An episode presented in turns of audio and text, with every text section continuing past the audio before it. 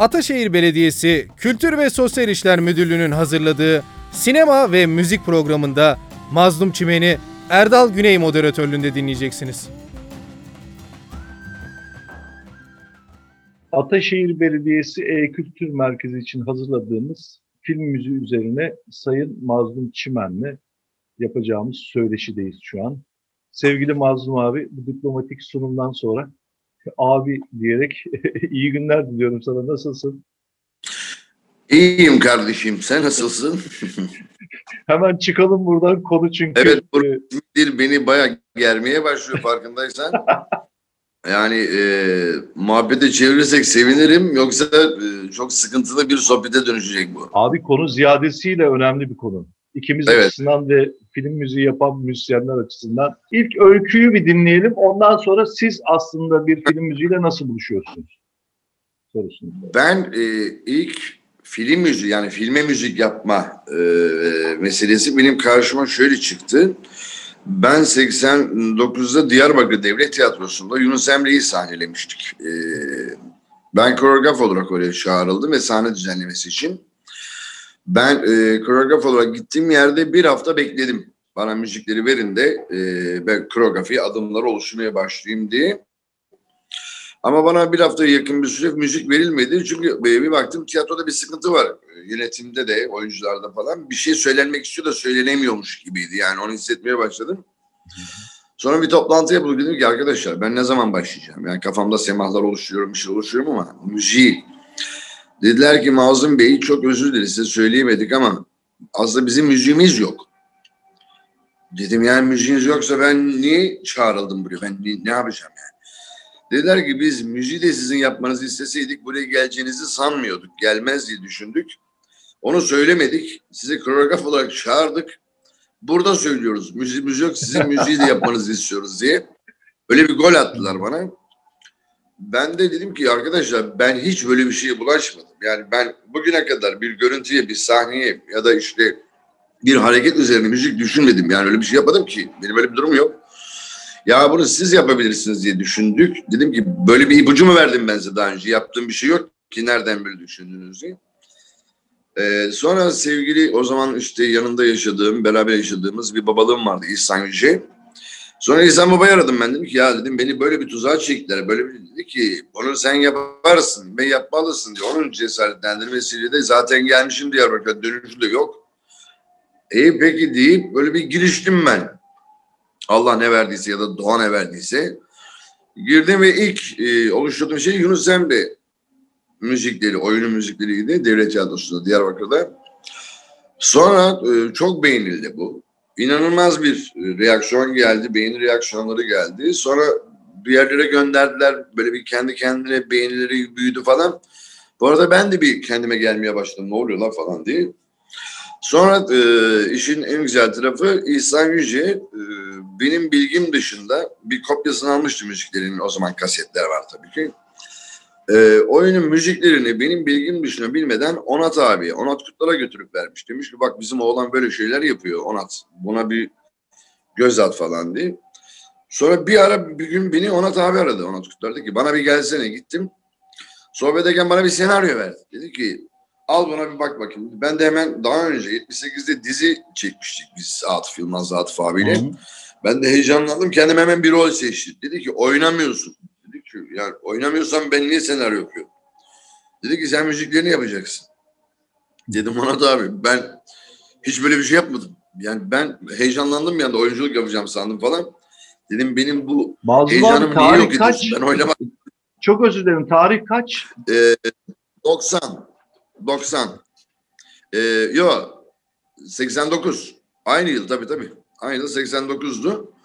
Ee, bana bu senaryo verince müzikleri yapacaksın falan deyince dedim abi ben böyle bir şey yapar yapmışsın dedi işte Diyarbakır dedim sen nereden biliyorsun? İhsan getirdi ver bana öyle bir yol açıldı ve e, Ankara TRT'sine e, Aysar'ın Zilleri diye bir dizi çekiliyordu. Kars'ta geçen bir hikaye, bir kan davası bir olay. İşte Menderes Samancılar, Cengiz Sezici, Levent İnanır, işte Yalçın Dümer, işte Mine Çayıroğlu bunlar oynuyorlardı. Ve Şahin Gök rahmetli, Şahin de yönetmeniydi. İlk dizi olayına yani bir kareye, bir görüntüye müzik yapma öyle başladı. Ona tabin itmesiyle. Ve sonra e, o da çok büyük bir sükse yaptı müzikler. E, derken o müziklerin duyumuyla bana e, ilk uzun metraj bir film teklif müziği, yani film müziği teklifi geldi. Onu getiren de Halil Ergün'dü. Halil dedi ki seni arıyorlar. Ben de söyledim mazlum yapsa daha iyi olacak falan diye. Ne o falan deyince bir geldi. Abi böyle bir yüreğim üzerine değirmen taşı düşmüş gibi oldu. Dediler ki memuzin. Anladım. Dedim siz dedim, ciddi mi diyorsunuz yani memuzinden bahsediyoruz yani boru değil yani dedim ki Halil yani aşkım bir tanem iyi güzel de memuzinden bahsediyoruz. Yani 3000 5000 yıllık bir kültürden bahsediyoruz. Bunun üzerine müziklerden bahsediyoruz. Bunu bana teslim edebilecek kadar bu cesareti nasıl edindiniz sizden? Benden ben bunu yapamam falan. Ee, hep yapamamla yaklaştım bu işlere. Sonra e, olmaz. Ben de o ara işte diziye başlamıştım. O müzikleri yaparken heyecandan geberiyorum. Yapacağım, yapamayacağım falan. Sonra ben e, çok güzel bir plaseyle başka bir gruba pasladım. Dedim ki tamam ben size bir ekip kurayım. Memuzini böyle yapalım. Yani ben şu anda hem dizi yapıyorum, Onat Kurtar'la çalışıyorum ama burada da bunu yapmak bana tehlikeli geliyor. Bir de Memuzi'nden bahsediyoruz. Sonra bir ekip kurdum. Fırat Başkale, Hasret Gültekin, Ali Haydar Emre üçlüsü. Dedim ki bak bu üçlü bu işi yapar. Sonra ben onlara teslim ettim. 2-3 ay devam ettim e, diziye. Sonra beni Halil Ergün aradı yine. Dedi ki hala bize bir şey gelmedi. Nasıl gelmedi? Bir şey üretilmemiş. Sebep ne? Aradım çocuklar arkadaşlar. Dediler ki o bunu yazıp bana göndermiyor. O okuyup bana göndermiyor. O düzeltip bana göndermiyor diye bir şey oluştu. Baktım bu böyle olmayacak. Dedim ki getirin şunu geri aldım ve ben sonra kendim giriştim memuzine. Hmm. Ve elim ayağım titriye titriye girdim. Sonra tabii ki en büyük destek gittim yaslandığım isim Musa Anter'di. Ape Musa'ya gittim. O zaman Bondim'de kalıyordum zaten. Ee, ondan memuzin konuşmaya başladım. Nedir ne değildir falan filan. Benim kafamdakileri hepsini temizlemeye başladım. Musa Anter'den birinci ağızdan dinleyince çok daha farklı duygulara giriyorsun tabii. Sonra memuzini oluşturmaya başladım. Ee, bir ana tema bulmam gerektiğini hissettim. Yani temeli aşka oturan ve benim kültürüme hiç yabancı olmayan çünkü benim kültürümün temelini üçlü oluşturuyor. Doğa, aşk ve insan. Ee, bunun üzerine oturan bir hikaye var, bir destan var ve yeryüzünün ilk Romeo Juliet'i bir de üstelik. Yani daha öncesi yok. Yani Memi Alan'dan tut buraya kadar getiriyorsun. Ahmet Hane'den günümüze geliyor. Böyle bir kültürün müziklerini nasıl oluşturmak gerektiğini düşünürken şeyden kaçınmaya çalıştım. Yerel ve etnik kalmaktan kaçınmaya çalıştım. Çünkü o zaten vardı. Yani e, Memuzini okurken, dinlerken de onu zaten kulağınızda duyuyorsunuz. Ama onu günümüze taşıyabilmek çok önemliydi. E, gidip şöyle bir e, neredeyse sözleşme ekletebileceğim bir e, kurguyla gittim. Dedim ki arkadaşlar, Kadir'e gittim, Kör Kadir yapımcıydı. Dedim e, beni bana bırakırsanız bu bugüne gelmeli. Yani diğeri var zaten. Ağıtlarla, zurnayla, kavalla işte rıbapla bunu yaparız ayrı bir şey ama bu oradan buraya taşınmaz. Ama bu yeryüzünün ilk Romeo Juliet olduğu için ben ben biraz daha evrensel bakıyorum. Evrensel değil, daha global, dünya içinde bakmak gerekiyor. Onun için de günümüz seslerini de katmamız gerektiği düşünüyorum ben. Yani bana bu anlamda e, dokunmazsanız bunu alır yaparım ben götürürüm. Dediler ki ne istiyorsan öyle yap.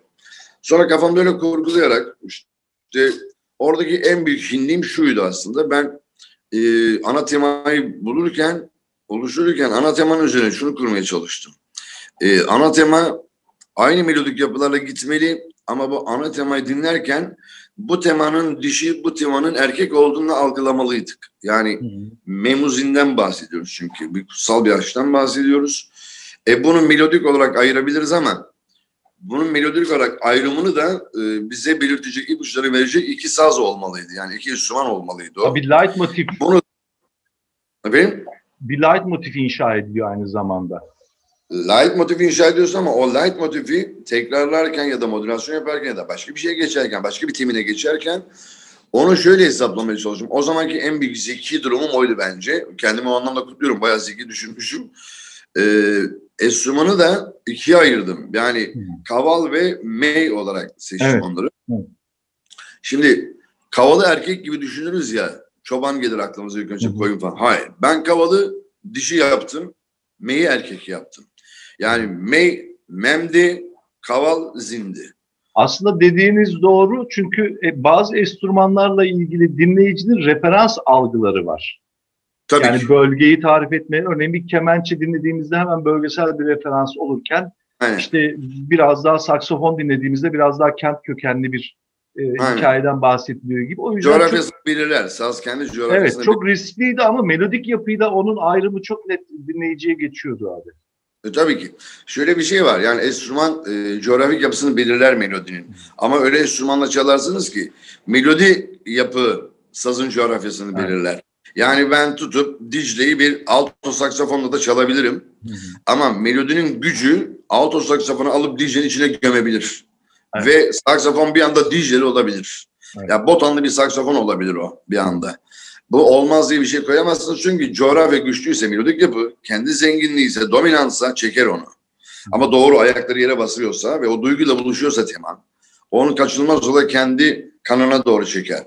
Benim oradaki e, ze- beynimin zengini yani oradaki zekam şeydi, e, kavalı erkekten kurtarıp dişi yapmamdı. Meyi de dişi sesten kurtarıp erkek yapmamdı. Tersten düşürdüm onu. E, böylelikle memlezin çıktı ortaya. Çıkınca Mimouzin'in analite motifini bulduğunuzda, temel motifi bulduğunuzda gerisini besleyerek geliyordu zaten. Yani ipliğin çözülmesi gibi çileden gerisi gelir. Ve öyle de geldi ama benim tıkandığım yer şuydu. Coğrafik anlamda bunu besleyecek bir filmin müziğini besleyecek ya da yöreselse bu ya da bir coğrafyaya aitse bir de bir yani bir kültürün temelini oluşturan bir noktadan baktığımızda öyle bir hikaye anlatıyorsanız o kültürün oluşu coğrafyayı da tanımanız gerekiyor. Yani 3-5 kelimeyle değil, 3-5 paragrafla da değil, 3-5 kitap gibi tanımanız gerekiyor onu biraz. Ama benim oradaki zenginliği oralardan gelmiş olmamdı.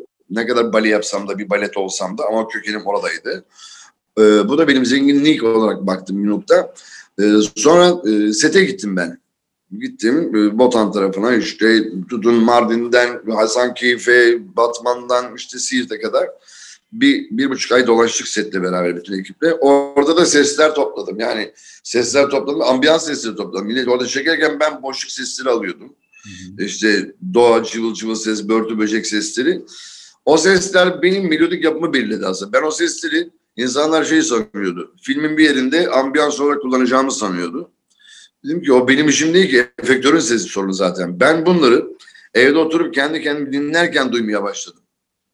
Yani melodi yaratırken o duyduğum ambiyans kenar sesleri, keklik sesi, şu su bu su evde masaya koyuyordum. Onları dinliyordum. Sonra notlar yazıyordum kendime.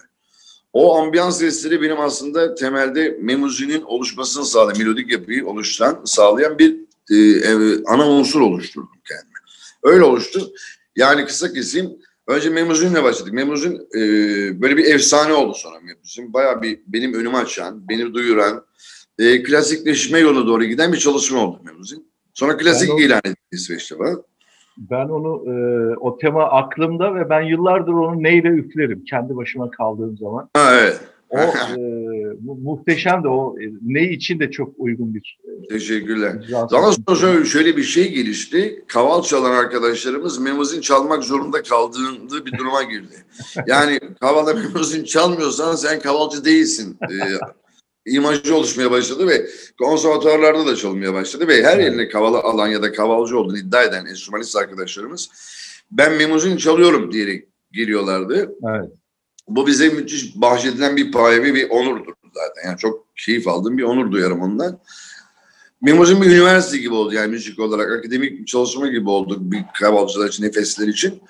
Yani ilk Mimozin'le başladım uzun metraja. Öyle yürüdü. O çok büyük sükse yaratınca diğer işte talepler gelmeye başladı. İşte soğuk geceler geldi. Ondan sonra ışıklar sönmesin, işte büyük adam, küçük ağaç şu falan böyle yürüdü gitti. Abi çok özür dilerim. Araya girip şöyle bir şeyi e, bu anlattıklarınız o kadar kıymetli ki ben şöyle bir e, hani zemine de oturtmak e, niyetindeyim. Çünkü film müziği e, biraz bizde e, üretilenler üzerine bir çerçeve kurulabilecek, bir yaklaşım oluşturulabilecek derinliğe maalesef çok ulaşamadı. Hani Hı. bunun akademik mecralardan bahsediyorum, diliyle ilgili bahsediyorum. Sizin bu anlattığınız e, öykü ilk film müziği buluşması ve öyküsü üzerine anlattıklarınızdan bir şunu yakaladım. Üretim özgürlüğü müzisyen açısından çok önemli. Yapımcının, yönetmenin belirlemesi dışında kendine alan yaratması. Siz onun altını çizdiniz. O çok önemli. İkincisi e, aslında müzik, film müziğiyle de ilgili konuşursak aslında müzik yapmamışsınız siz. Siz bütün bir külliyata ulaşmışsınız. Coğrafi derinliği, işte bir edebi metin olması özelliği, kendi içinde bir dramatik kurgu, dramaturjiyi çözümlemişsiniz. Oraya e, enstrüman tercihlerinden, melodik yapıdan bir e, kendi e, hikayenizi yazmışsınız. Bu anlamıyla sadece e, temel mevzu güzel melodiler yazmak olmadığını bize anlatmış oldunuz. Bu çok kıymetli. Evet, o önemli bir olay. Bu, bu çok kıymetli çünkü aslında biz müziği müzik dışındaki nelerle ilişki halindeysek e, onu e, ürettiklerimizi aktarma şansımız oluyor. Bir başka şey söylediğiniz o çok kıymetliydi. Aslında bizim film müziği dediğimiz şey sinemada ses kuşağının üçlü bileşeninden bir tanesi. İşte diyalogları biz duyuyoruz, atmosfer seslerini duyuyoruz ve müzikal anlamda üretilmiş sesleri, efektleri duyuyoruz. O anlamıyla doğal atmosfer sesiyle sinemada e, üretilmiş müziğin iç içe geçip hem üretim açısından hem de duyum açısından iç içe geçmişti. Aslında sinemada çok doğru bir e, film müziği üretimi. Nedeni de bence şöyle, hak verir misiniz bilmiyorum. Sinemasal gerçekliği müziğin kırdığı söylenir. O yüzden Tam anlayamadım. E, sinemasal gerçekliği müziğin kırdığı söylenir. Yönetmenler genellikle müzik tercihinden uzak kalmalarının nedenini biraz böyle tarif ederler. Çünkü müzik dışarıdan eklenmiş bir şey. Fakat atmosfer sesi, derinlik, e, mekansal algıyla beraber üretilen müzik iç içe geçtiğinde bu gerçekliği, sinemasal gerçekliği destekler hale geldiğini düşünüyorum. Sizin söylediklerinizden biraz bunları aldık. Ee, bir başka soruya geçmek isterim izninle. Ee, peki bu üretim sürecinde sizin karşılaştığınız sorunlar ne? Yani bunun kültür politiği, ekonomi politiği açısından söylüyorum. İşin içinde yapımcı var, işin içinde yönetmen var, senarist var, farklı koşullar var ve tüm bunlarla beraber sizin üretiminizde telif hakları var, genel bir başlık kurayım. Ee, karşılaştığınız genel sorunlar ne? Türkiye'de Mazlum Çimen film müziği yaptığı zaman kendin dışındaki sorunlarla nasıl karşı karşıya kalıyor? Bu soruyu iki cevap ayırıyorum. Yani bu soruyu ikiye bölüyorum. Birincisi üretim aşaması, ikincisi üretimden sonraki aşama. Yani bu teliftir, yasasıdır, işte hakların alımı. Bu ikinci bölümünü oluşturuyor. Ürettikten sonraki noktası. Ben oradan daha çok birinci bölümüyle ilgileniyorum üretirken. Yani birinci bölümdeki sıkıntılar ne? Öncelikle şunu söyleyeyim. Örnek mesela, örnek mesela ne ya? Bakalım saçmalamaya başladık. Örneğin şu. ee, şöyle bir örnek vereyim ki bu çok az yaşadığımız hatta hiç yaşamadığımız benim e, ne kadar çalışmış olsam da en bu, yani 20 tane müzik yaptıysam 10 tane müzik yaptıysam yapmış isem bunun bir ya da iki tanesinde bunu sağlayabildiğimi düşündüğüm bir sorun var ki o bence en büyük sorun. Nedir şu? Bir projeyi oluştururken müzik yapacaksam ben buna ya da senarist ne yapıyorsa beni çok o kadar bağlayayım ama ben kendi penceremden bakıyorum. Çünkü ben bir şey, bir proje müzik yapacaksam ilk düşündüğüm ve istediğim şey şudur. Ben müziğe başlamadan oturup yazmaya, düşünmeye bile başlamadan evvel beni o konuda düşünceye itebilecek zeminin şu olduğunu düşünüyorum. Yönetmen, senarist ve müzisyenin mutlaka bir araya gelmesi gerekiyor. Evet. Bir masa çalışması yapması gerekiyor. Masaya oturmamız lazım. Ne düşünüyoruz? Senin kafandaki çatıda ne var? Senin dağarcığında ne var? Ben sizden ne görüyorum? Ve bana ne aktarıyorsunuz? Yani bir hikayenin, bir projenin, bir senaryonun, bir tredmanın adını ne koyarsanız koyun. E, filme dönüşümü oradan başlamalı diye geliyor bana. Yani doğru yolu bu. Ben e, senaristi, yönetmenle oturup günlerce, saatlerce bunu tartışmak isterim. Nasıl bir yol izlememiz gerektiğini. Ben böyle bir şey düşünüyorum. Senin kafandaki çatıyla nasıl örtüşecek? Ama burada böyle bir yol izlersek bana daha doğru geliyor. Bu bunu daha da güçlendirir. Hayır öyle değil ama böylenin. Yani totalinde bunların konuşulduğu ama hikayeye dair konuşulduğu ve bir çözüm üretilmeye çalışılan bir platformun oluşması lazım. Bizde en büyük sorun burada. Bu dizide de senaryo şey sinemada da geçerli olan bir şey ki sinemada mutlaka ve mutlaka olması gereken bir unsur. Bu hiç olmayan bir olay. Teklif edilir, demo gönderirsiniz, para ödenir, başlarsınız. Bu değil. Bir kere bu değil. Yani şunu sormaya çalışıyorum bazen. Bana demo gönderiyorsun. De. Niye demo yapıyorum ben sana? Şimdi geri dönüşü olmadığı için sen yönetmene bana bir demo film çek diyemiyorsun. Yani yönetmeni zaman bir demo çekmez. Yani çeker olmuşsa devam eder. Olmamışsa yönetmen değişir. Evet. Ama yönetmen direktmen filme girer. Çünkü onun dönüşümü yok. Masraftan kaçınırız diye. Masraf çıkar diye.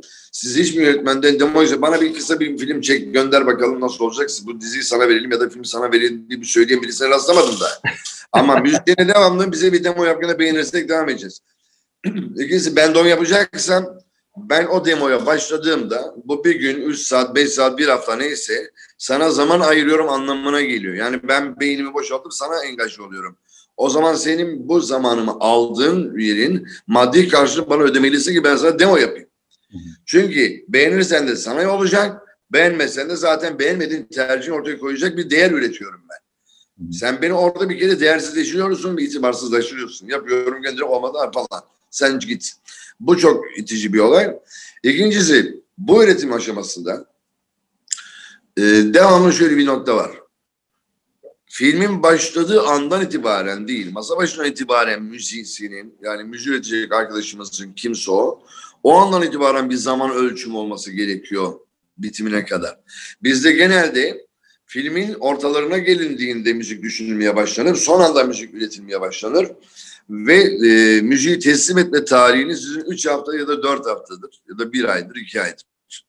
Şimdi bunun karşında Vangelis'in işte 1492 falan işte neydi 1453 milyon yaptığında bunu 8 senede yapıp teslim ettiğini öğrendiğimizde dünya başka bir aşırı oluşuyor kafamızda. Yani ben genelde bir de şöyle bir akış vardır. Şimdi iki tane bilgi bir şey yapsak yani böyle bir şey yapsak müziğe böyle bakılır. Evet. Yani müziğin en zor daraltılan zamana sıkıştırılması her şeyin bittikten sonra müziğe ger- gerek duyulduğunun hissedilmesi. Bir de şöyle bir bakış açısı var ya filmde hiç zaman müzik kullanmayan yönetmen e, geleneği oluştu yavaş yavaş. Bu vardı kullanmayabilir ayrı bir şey. Ama müziği düşünmeden ya aslında müzik olsa daha iyiymiş diyerek müziğe yönelmeleri de çok can sıkıcı.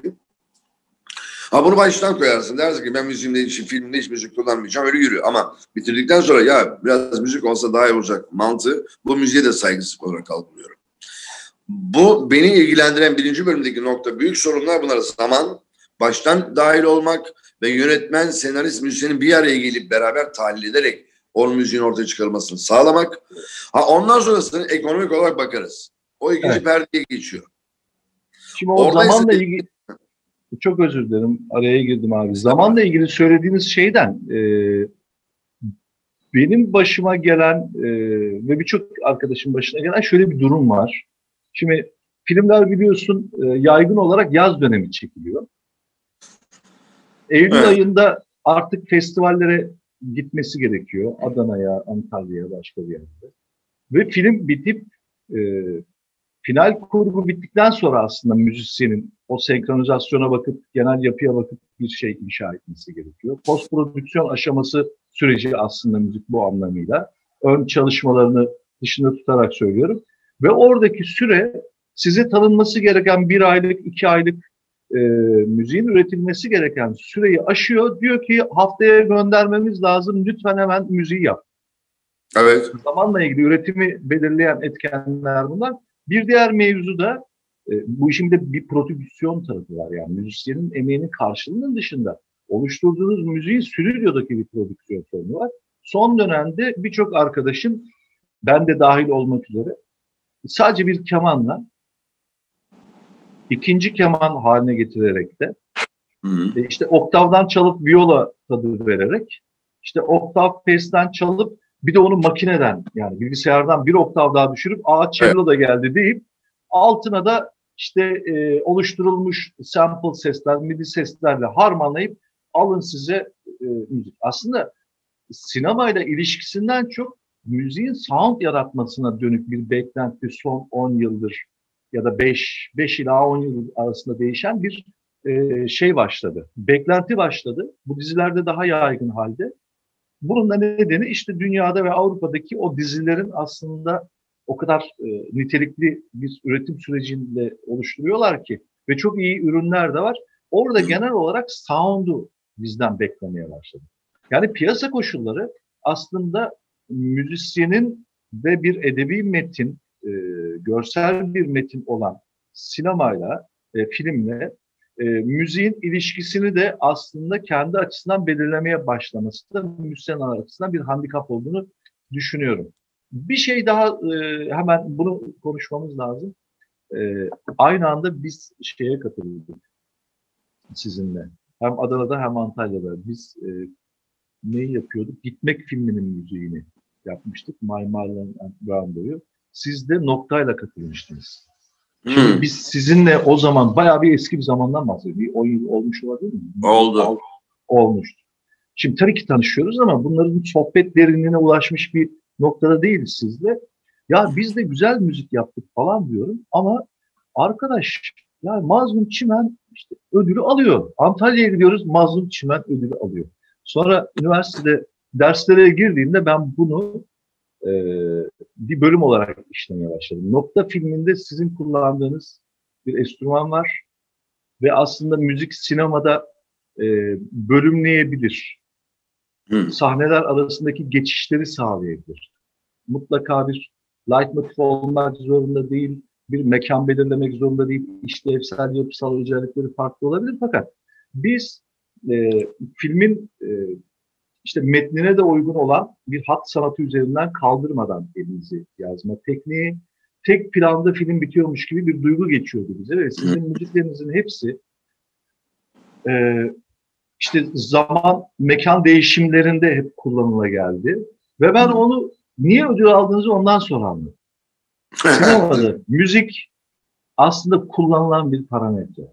Ve o bilimde siz hem enstrümanla, çünkü onu da anlatmıştınız, onu da dinlemek isterim. Böyle bir e, curamı bozdunuz, bağlamayı mı bozmuştunuz?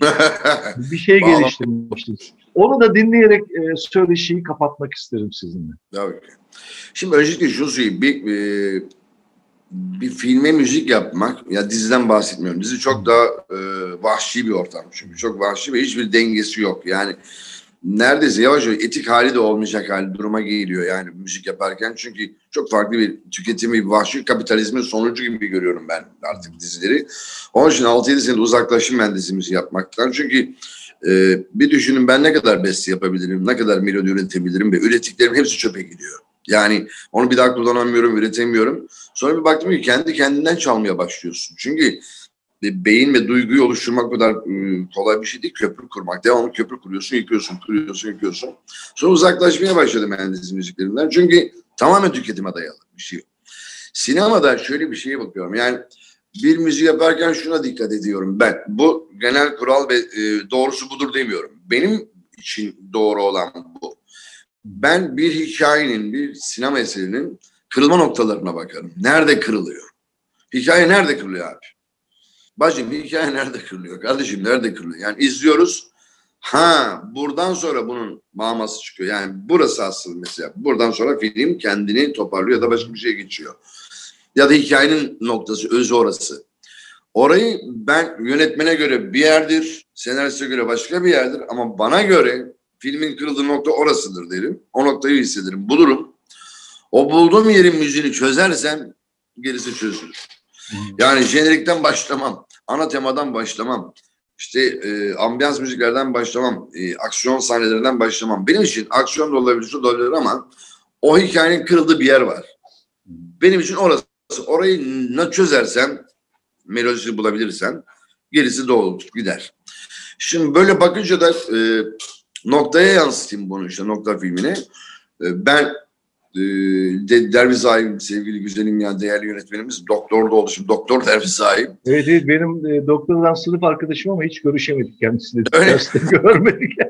Derviş Zahim çok e, beğendiğim ve çok ufku geniş bir arkadaştır. Yani çok severim sinemasında. Derviş Zahim sineması diye konuşurum ben onu. bitirdi sanıyorum o şeyi. Doktorayı da bitirdi. Bir de doktor ol zaten bitti yani. Tabii tabii ben bitiremedim. Ee, Hala devam ediyorum. Derviş bana böyle bir şey çekiyorum ve tek plan çekiyorum dediğinde dedim ki saçmalıyorsun. tek plan film ne diyorsun sen bana? Ve ben e, hikaye okudum. E, çok enteresan bir hikaye zaten. Hat sanatı ile ilgili ve biraz da başka bir dili olan bir iş yani. Ben farklı bir melodik yapı düşünmeye başladım tabii buna. Ve ben kurguladım kafamda o müziği. Ve ufak ufak demolar oluşturdum. Müziği, filmi bekliyorum. Film geldi, izlemeye başladım. İlk kareden itibaren benim müziklerimin hepsinin avuta çıktığını hissettim. Dedim ki o kafamdakilerin hiçbir bu değil. Dedim ne yaptın sen ya?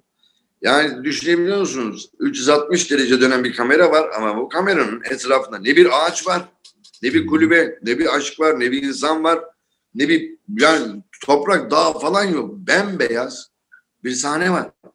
Ve bembeyaz bir tuz gölü. Yani ben nereye yaslanacağım? Yani sırf tuz gölünde geçiyor olay. Hı hı. Ve bir de tek plan yapmış onu.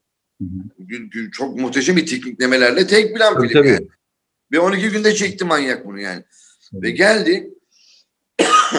Daha izlediğimde yaslanabileceğim, duygusal olarak yaslanıp güç alabileceğim hiçbir unsuru yok. Yani setler taş yani setlerden nasıl duygu alayım? Orada iki mesele. Yani bir şey aktaracağım ama yok. Ee, o anda anladım ki benim yaptığım müzik bu değil. Yani bu filmin müziği değil kafamdaki. Ne yapmam gerektiğini. Ve bu arada bazı teknikler denemeye başladım. Bu bunları yapınca bana da bir hırs geldi. Ben de arbenalar alıp arbenenin içerisine mesela kaya tuzları koydum. Kaya tuzları salladım haş huş sesler. Yani tuzdan etkilenmeye çalışıyorum. Tuzları döktüm bendirlere, onları çaldım.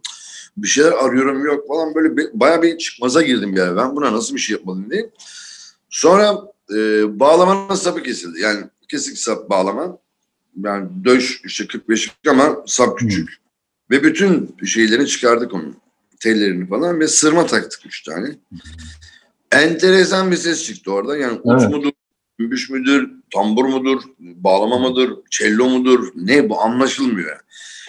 Ve enteresan bir sesi var ve gel git gel git gel git falan. Reis bana çok psikopat bir ses demeye başladı. Psikopat bir sesi var ve Enstrüman adı psikopat kaldı. Sazın adını psikopat koyduk. Derviş koydu adını. Ve sonra ben o filmin müziğini sadece ve sadece diyebilirim. O enstrümanla yaptım. Hı hı. Ve e, şunu e, hissettirmişti bana o görüntü. Bu filmin müziği yazılamaz.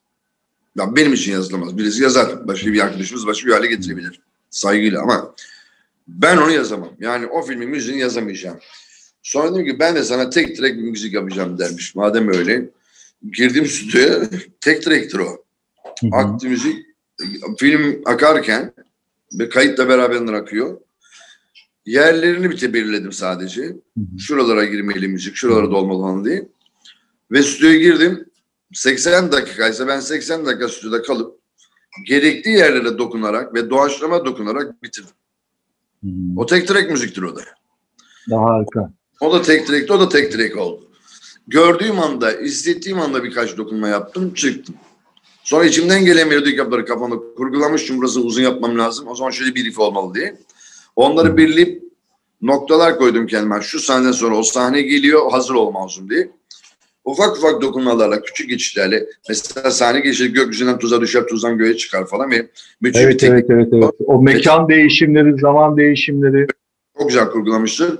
Oralarda mesela şunu yapabilirdim. Glisandolar koyup ben de onu geçebilirdim ama altını çizmek olabilirdi o. Ufak dokunmalarla o geçişlerini sağladım. Ve o Kameranın müzik altını tercüme etmemek lazım. Haliyle. Aynen, Orada o da- anlatıyor zaten. tek track gelen filme ben de tek track müzik yaptım. Girdim ve bir kere de çaldım.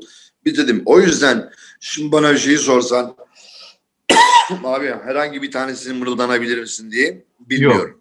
Yok. Çünkü yazılmayan ve doğaçlama olan müzik olduğu için ezberimde de yok bilmiyorum. Ee, aslında Yani bir- bilmediğimi ve hatırlamadığım tek müziğim noktadır.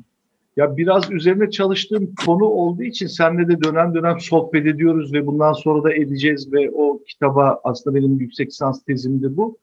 Ee, şarkı formu denen bir e, dil var. Bu sözel olması gerekmiyor. Melodinin akılda kalıcılığıyla ilgili olan bir şey ama sizin yaptığınız müzik tam bunun dışında bir e, form ve filmi bölümleyen müzik. E, çerçevesinde ele aldığımız bir üretimdi o. Çünkü bir film örneğin e, 50. dakikasından itibaren kırılır ve bir şey olur. Ondan öncesini izleyiciye başka şekilde bırakıp örneğin e, başkanın bütün adamları e, Watergate skandalıyla ilgili bir film. Mesela hiç müzik yoktur, yarı belgeselden Yok. girer falan. En sonunda büyük bir kütüphanede artık küçücük bir kanıt bulmak isterler. Onu bulduğunda müzik yavaş yavaş başlar, kamera da yukarıya doğru yükselir ve biz orada anlarız ki aslında filmin bu zamanına kadar olduğu yerden bir kırılma var ve o delille beraber başka bir hattı ve akışı olacak filmin. Şimdi bu Aynen. böyle kullanıldığında e, buna müzisyenin e, ha- dramaturjiyi çözümleyen, sinemayı algılayan, görseli algılayan bir birikiminin olması gerektiği kadar yönetmenlerin de aslında müziği dışarıdan bir ses olarak, müzikal bir saf müzik olarak algılamaktan öte kullanılabilecek parametreleri olduğunu algılarlarsa tam da sizin bu nokta filmindeki ürettiğiniz o muhteşem e, lezzetli şeyleri biz de e, daha fazla görmüş olacağız. Çok teşekkür ediyorum. Yani şuna şöyle bir katkı sunabilirim söylediğine. E, soruyla katkı sunabilirim. Çünkü bana şöyle bir birisi çıksın desin ki Türkiye sinemasında, yani Türk sinemasında, Yeşilçam'dan ya da şimdiki yeni akım sinemaya kadar ya da genç sinema, deneyiciler adını. Bana e, yapımcı ve yönetmen olarak müzikle içi olan, müzikten anlayan ve kendini içmiş olmazsa müzikle barışmış kaç kişi sayabilirsiniz? Ben yönetmenlerin tercih yapılan müzikler biliyorum filmlere. Yani yarısından çıkıp gittiğim müzikler var. Yani e, dayanamadığım filmler var. Çünkü değil ki onun duygusu o müzik değil. Yani müzikten anlayan kaç yönetmenimiz var ya da kaç yapımcı var. Yani bunun bir Oliver Stone koyarsın karşısına mesela bir şey bir şey. Bir müfreze diye film çekiyor. Yani müfreze filminin müziğinin yapılması için nasıl bir adım atıyor? Şöyle bir adım atıyor. Gidiyor Pink Floyd'a diyor ki e, neydi o basçı meşhur Floyd'un basçısı. Hı. Bana sorular sorma böyle özellikle canlı Dur, söyleşiler. e, Elim ayağıma dolaşıyor. O Pink Floyd'un bir şarkısının altındaki bas riffine takılmış adam. Diyor ki ben sadece bunu istiyorum diyor. evet. Müzik istemiyorum. Bu riff'i istiyorum diyor. Onu alıyor onlardan bir tek. Onu müfrezinin bir yerinde kullanıyor. Şimdi bu başka bir şey. Bu nasıl baktığınla ilgili bir olay. Ya nasıl bakarsın öyle yaşarsın, nasıl yaşarsın Evet, öyle evet. bakarsın. Düşünce olarak baktığımızda. Evet. Şimdi bunu hiç değersel olarak görmeyebiliriz ama benim için çok değerli bir şey. Bir yönetmenin bir müziğin bir yerinde giden bir riff var. Onu hissediyor. Diyor ki ben sadece onu istiyorum. Yani bu kafayla gelirsen, bu bakışla gelirsen beni bile ezersin müzikte ve ben orada çırpınırım. Adam gibi müzik yapmak için çırpınmaya başlarsın. Yani sen bana şöyle yaklaştığında ya buraya iki tane müzik yapacağız işte dın dın dın falan dediğinde benim yapacağım bütün müzikal yapı tek düzeye düşüyor. Kesinlikle. Tek düzey yapar veririm sana. Şimdi film müzikleri konusunda Türkiye'de inanılmaz bir gelişme var tabii. İnanılmaz bir ilerleme oldu.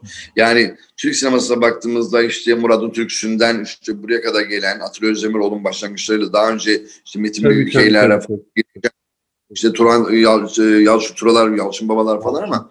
Şimdi sinemada e, alt metin üst metin de dediğimiz zaman altını çizen, üstünü çizen müzik oluşuyor bazen. Şimdi geçmiş sürece baktığımızda iki tane film müziği var mesela. Önünde hala seyirde eğiliriz. Çünkü neden eğiliriz? Aşamıyorsun popüler kültürünün inanılmaz dağıtmış bir şey. Bir Hababam sınıfı, Melih Kibar.